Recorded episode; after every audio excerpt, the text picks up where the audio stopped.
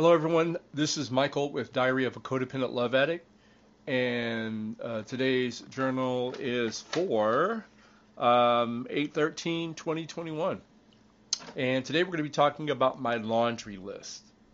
Now, I belong to three different 12 step groups. I belong to Al Anon, uh, Sex and Love Addicts Anonymous, SLAA, and Adult Children of Alcoholics, ACOA with each of these having their own version of the Alcoholic Anonymous's 12 steps. Uh, Adult Children of Alcoholics, ACOA, has 14 traits of an alcoholic known as the laundry list. Now, when I first read this list, I immediately identified with the traits that are mentioned. Now, these characteristics uh, we seem to have in common uh, due to be brought up in an alcoholic or otherwise dysfunctional household. Now, today I'll cover the first seven traits, and then I'll follow follow up with the remaining ones later on. Number one, we become isolated and afraid of people and authority figures.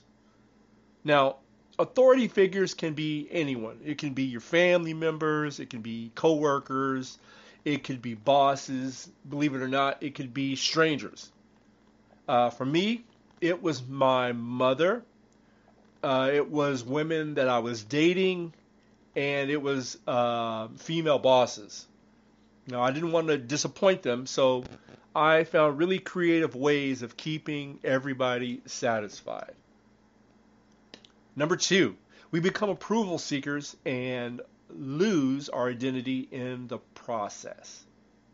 Um, approval seeking for me was paramount in making sure that everyone got what they needed. Now, this was even at the expense of me not getting what I needed or wanted. Number three, we are frightened by angry people and their personal criticism. Now, for me, I would stammer when I would receive negative feedback from a supervisor, and then I took it personal.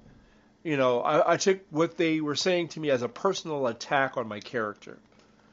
I would afterwards I would go back and retrace the events leading up to the negative feedback, you know, hoping never to make that mistake again. And I would spend days, months, even years making sure I stayed on top of not making that mis- that same mistake, meanwhile making other mistakes and trying to keep up with those as well. Number four, we either become alcoholics, we marry them, or both, or we find another compulsive personality, such as being a workaholic to fulfill our sick abandonment needs. Now, I went with the marrying alcoholic route. Um, now, before marrying a dysfunctional person, before getting married to an alcoholic, I would find women with other dysfunctionalities to date. Go figure.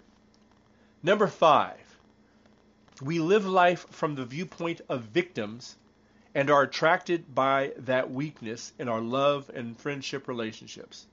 Now, for me, I always felt like a victim, like you know, this happened to me, that that happened to me, and I wasn't in control of myself, and I always felt like I was never understood by people.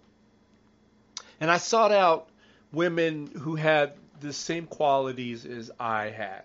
You know, if you had a stronger personality than mine, I wouldn't even bother um, dating you at all.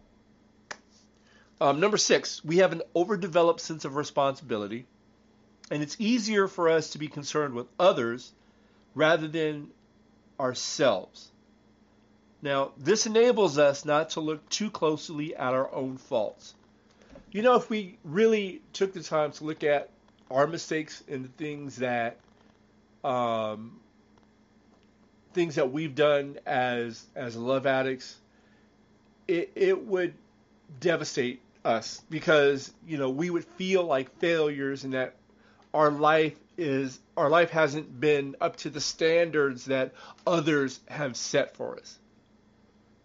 Now, as long as I could remember, I would place myself in positions where I had to be in charge of things. I always had to be in charge. You know, um, whether I volunteered or I just said I'm being in charge. That was it. Because it was easier for me to be in control of others than to place focus on myself and worry about my own duties and responsibilities.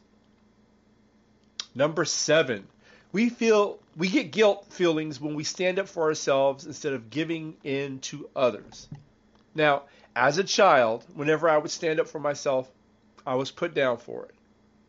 My mother, Helen, I'm doing air quotes just to let you know, she would give me double punishment for standing up for myself and made me feel guilty for being assertive. So as I got older, I learned not to say anything because of the negative um, stuff my my mom would do to me, and, and that fear was if it happened with her, it would happen with other people. So I wouldn't stand up for myself, and I would take blame and responsibility for things that happened, even though I had nothing to do with that situation.